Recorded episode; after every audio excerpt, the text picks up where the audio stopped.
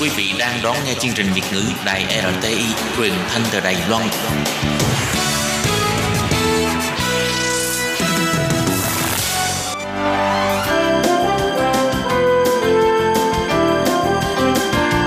Xin mời quý vị và các bạn đến với chuyên mục Nhìn ra thế giới. Chuyên mục này gồm những nội dung liên quan đến quốc tế,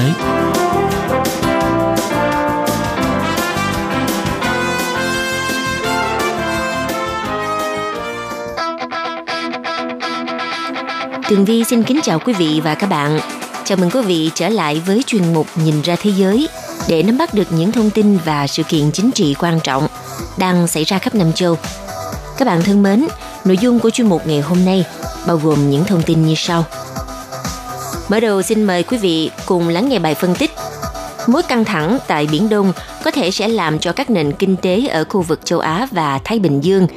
phải đối mặt với nhiều thách thức – sau 10 năm lần đầu tiên Nga tái tập trận chung với lực lượng NATO. Liên minh châu Âu kêu gọi Mỹ cùng chống ngoại giao chiến lan của Trung Quốc. Cuối cùng là Ngoại trưởng Ấn Độ thừa nhận quan hệ với Trung Quốc và Ấn Độ đang ở mức xấu nhất trong 40 năm qua.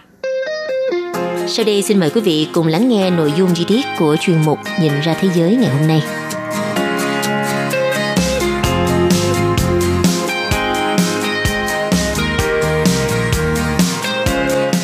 Thưa các bạn, theo một số nghiên cứu mới của các học giả Mỹ và Úc gần đây chỉ ra những tác động khủng khiếp đối với tăng trưởng kinh tế của các nước châu Á-Thái Bình Dương nếu như xảy ra xung đột ở khu vực Biển Đông. Trên trang mạng của Viện Chính sách Chiến lược Úc ASPI, vào hôm ngày 8 tháng 12, thì à, tác giả David Uren làm việc tại Đại học Sydney đã đăng một bài nghiên cứu giả định những tác động kinh tế trong trường hợp xảy ra một cuộc xung đột vũ trang tại vùng biển Đông Nam Á. Theo đó, một cuộc xung đột quân sự ở Biển Đông sẽ buộc hầu hết các chuyến hàng từ à, châu Âu, Trung Đông và châu Phi đến châu Á và bờ biển phía Tây của Mỹ phải chuyển lộ trình đi theo hướng qua khu vực phía Nam của nước Úc. Vào ngày 10 tháng 12, một nghiên cứu của Cục Nghiên cứu Kinh tế Quốc gia Mỹ cho biết, một phần ba lưu lượng vận chuyển hàng hóa toàn cầu có trị giá 4,8 nghìn tỷ USD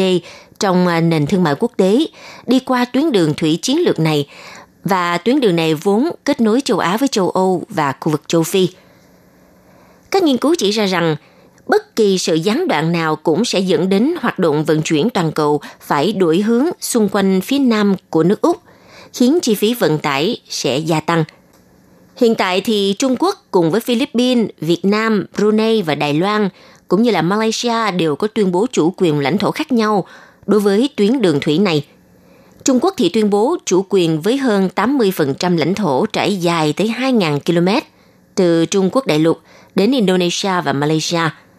Kể từ năm 2014, Bắc Kinh đã xây các đảo nhân tạo trên các bãi đá trong tuyến đường thủy chiến lược – và còn thiết lập căn cứ quân sự trên đó. Mỹ và các đồng minh, bao gồm cả Australia, đã lên án việc quân sự hóa tuyến đường thương mại có giá trị này của Trung Quốc. Nghiên cứu trên được mô phỏng dựa trên việc đóng cửa eo biển Malacca nằm giữa Malaysia và Indonesia và tuyến hành lang Đông Tây giữa Thái Bình Dương, Ấn Độ Dương qua Biển Đông. Các nhà nghiên cứu nhận định rằng sẽ không khả thi nếu như thay đổi lộ trình vận chuyển qua eo biển Torres ở phía bắc Australia vì các rạn san hô và những vùng nước nông khiến các tàu container cỡ lớn rơi vào tình thế nguy hiểm. Và sự đóng băng thương mại tổng thể sẽ tác động đến nền kinh tế của nước Úc với mức giảm dự kiến từ 1,9 cho tới 3,1%. Hàn Quốc và Nhật Bản cũng sẽ phải hứng chịu những đợt giảm tương tự – nhưng à, ảnh hưởng đối với các nền kinh tế khác phụ thuộc vào thương mại quốc tế và thiếu hụt trong chi tiêu nội địa quy mô lớn sẽ còn tồi tệ hơn rất nhiều.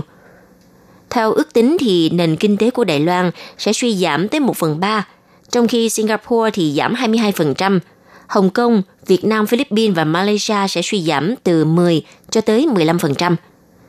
Nhưng nền kinh tế Trung Quốc sẽ chỉ phải đối mặt với sự suy giảm 0,7% mà thôi, bởi vì nước này có các thị trường nội địa khổng lồ và các cảng bên ngoài khu vực xung đột dự kiến. Như vậy, một cuộc xung đột tại Biển Đông cũng sẽ có tác động đáng kể đến một số quốc gia bên ngoài khu vực. Chẳng hạn như là các tiểu vương quốc Ả Rập Thống Nhất sẽ phải đối mặt với mức giảm 5% và Saudi Arabia là mức giảm 3% do tổn thất thương mại. Bên cạnh đó, nghiên cứu này còn xem xét thương mại song phương giữa 51 nền kinh tế chiếm 92% GDP toàn cầu. Trong đó có 19 nền kinh tế nằm ở khu vực Đông Á, Đông Nam Á và Thái Bình Dương. Cũng theo nghiên cứu trên, do chi phí vận chuyển tăng cao nên à, giao thương ở 61 cảng cũng sẽ sụt giảm. Mặc dù về lý thuyết thì à, một số quốc gia cũng có thể thu lợi được lợi nhuận từ à, việc chuyển hướng vận chuyển ra khỏi khu vực châu Á – nhưng quốc gia duy nhất theo nghiên cứu này không bị ảnh hưởng bởi suy thoái thương mại chính là Ireland. Về à, cơ bản thì à, nghiên cứu trên, họ nhấn mạnh sự phụ thuộc của nhiều nền kinh tế trong khu vực vào dòng chảy hàng hóa tự do qua Biển Đông và eo biển Malacca.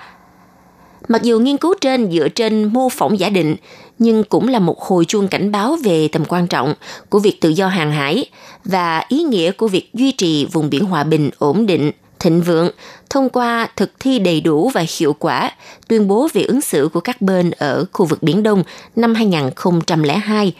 cũng như sớm hoàn tất một ờ, bộ quy tắc ứng xử ở Biên Đông, hiệu quả và thực chất, phù hợp với luật pháp quốc tế, bao gồm Công ước của Liên Hiệp Quốc về luật biển năm 1982.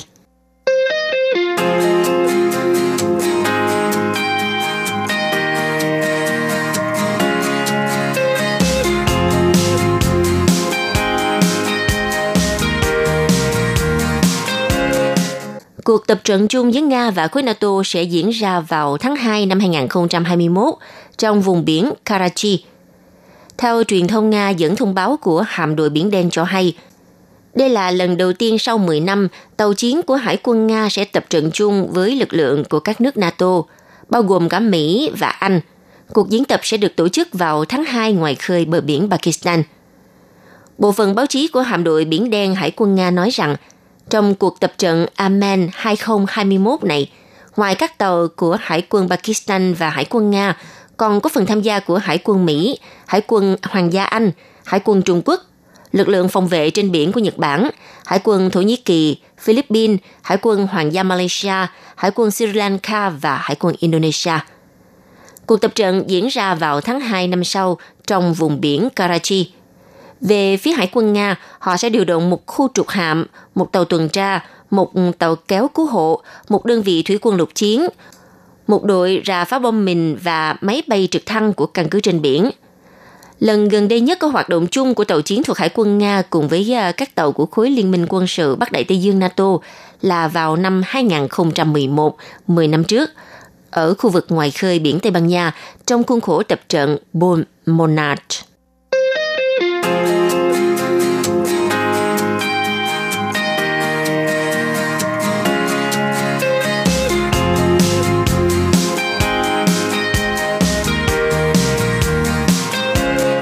Vào ngày 10 tháng 12, một nhà ngoại giao cấp cao của Liên minh châu Âu đã lên tiếng kêu gọi Liên minh và Mỹ hợp tác để chống lại chính sách ngoại giao chiến lăng của Trung Quốc. Thưa các bạn, ngoại giao chiến lăng là cụm từ mà Tường Vi đã từng à, giới thiệu với quý vị về chiến thuật ngoại giao của Trung Quốc trong những năm gần đây. Những người à, đứng đầu của Bộ Ngoại giao Trung Quốc hoặc là những người được cử phái ra nước ngoài à, làm tư cách là đại sứ ngoại giao, họ sẽ dùng những lời lẽ rất là sắc bén cũng như là những hành động quyết liệt. Đây à, được gọi là ngoại giao chiến lang, một thủ thuật mới của nước Trung Quốc. Trong bài phát biểu vào hôm ngày 10 tháng 12 tại một diễn đàn về năng lượng tổ chức ở Bắc Kinh, Đại sứ Liên minh châu Âu tại Trung Quốc Nicolas Chabuz cho biết Liên minh châu Âu hy vọng sẽ đạt được sự đồng thuận với chính quyền Mỹ về chính sách với Trung Quốc. Ông Chabus nói, hãy hợp tác với Trung Quốc nhiều nhất có thể, khi chúng ta có thể và khi Trung Quốc sẵn sàng hợp tác. Và chúng ta cần phản đối khi chúng ta phải làm vậy. Chúng ta cần phải có một hiểu biết chung để nói không với chiến lược ngoại giao bắt nạt đe dọa và cưỡng ép hay kiểu ngoại giao chiến lan. Thuật ngữ ngoại giao chiến lan ám chỉ việc uh, Trung Quốc triển khai quân đội gồm các nhà ngoại giao với tiếng nói ngày càng cứng rắn để bảo vệ lập trường của nước mình, cũng như đáp trả bất kỳ lập luận nào chống lại Trung Quốc. Ông Chabut cũng kêu gọi các nước châu Âu cần hợp tác với Australia, New Zealand và khối ASEAN để tìm quan điểm chung về vấn đề Biển Đông. Trung Quốc thì đơn phương tuyên bố chủ quyền phi pháp với phần lớn Biển Đông. vùng biển giàu tài nguyên trong khu vực. Trung Quốc cũng cảnh báo các quốc gia khác không can thiệp vào việc Bắc Kinh cùng các nước Đông Nam Á xử lý vấn đề Biển Đông. Ông Chabut cho hay, tự do hàng hải là điều thiết yếu, Biển Đông không phải chỉ là vấn đề của Trung Quốc, đó là vấn đề quốc tế.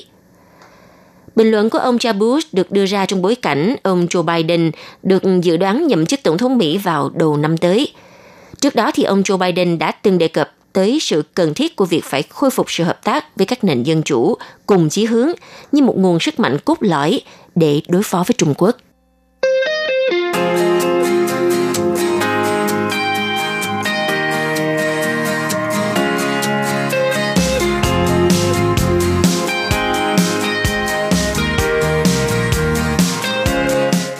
Tại một diễn đàn trực tuyến vào ngày 9 tháng 12, Ngoại trưởng Ấn Độ Subramanyam Jaishankar tuyên bố quan hệ giữa Ấn Độ và Trung Quốc đang ở mức thấp nhất trong 40 năm qua.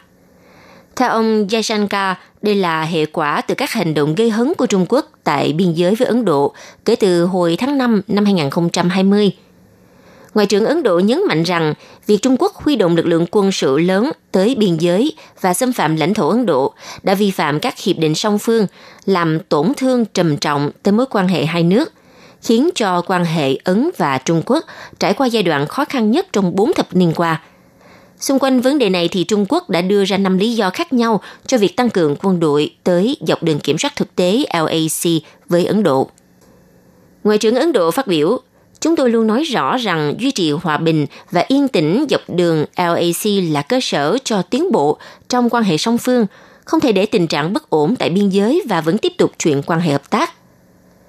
Kể từ năm 93, Ấn Độ và Trung Quốc đã ký nhiều thỏa thuận với cam kết là hai bên sẽ không điều động lực lượng vũ trang ở quy mô lớn tới khu vực biên giới này.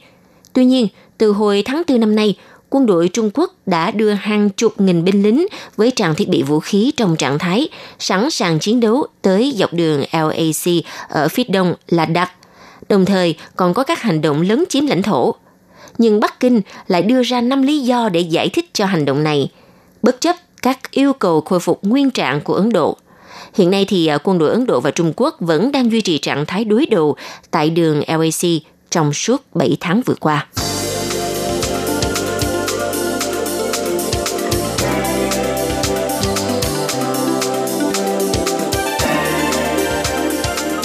Thưa quý vị và các bạn, vừa rồi là chuyên mục Nhìn ra thế giới do Tường Vi biên tập và thực hiện. Rất cảm ơn sự chú ý theo dõi của các bạn. Hẹn gặp lại các bạn trong chuyên mục tuần sau cũng vào giờ này. Bye bye!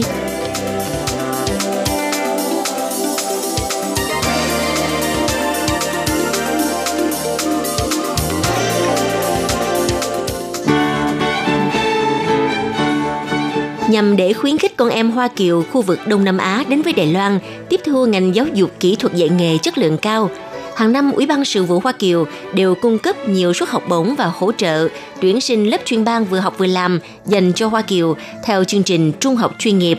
với mô hình tuần hoàn 3 tháng học tại trường, 3 tháng thực tập tại các doanh nghiệp theo dạng vừa học vừa làm. Sau khi tốt nghiệp có thể trực tiếp lên đại học kỹ thuật hệ 4 năm, hoàn thành ước mơ vào đại học bằng chính sức lực của mình. Niên khóa năm 2021 dự kiến có gần 20 trường trung học chuyên nghiệp danh tiếng toàn Đài Loan cùng tham gia cung cấp sự lựa chọn đa dạng với các khoa như điện tử, thông tin, quản lý nhà hàng, thực phẩm, quản trị du lịch, thẩm mỹ, tạo hình thời trang vân vân. Nếu bạn có nguyện vọng học nghề, muốn ra xã hội làm việc sớm để tích lũy kinh nghiệm sống hoặc mong muốn giảm bớt gánh nặng cho gia đình, tự lực cánh sinh vào đại học Vậy thì hoan nghênh bạn đăng ký lớp chuyên bàn vừa học vừa làm dành cho Hoa Kiều tại Đài Loan, hứa hẹn sẽ mở ra cánh cửa tương lai vô cùng tươi sáng. Mọi thông tin chi tiết xin truy cập trang web của Ủy ban sự vụ Hoa Kiều hoặc liên hệ văn phòng đại diện Đài Loan tại nước sở tại.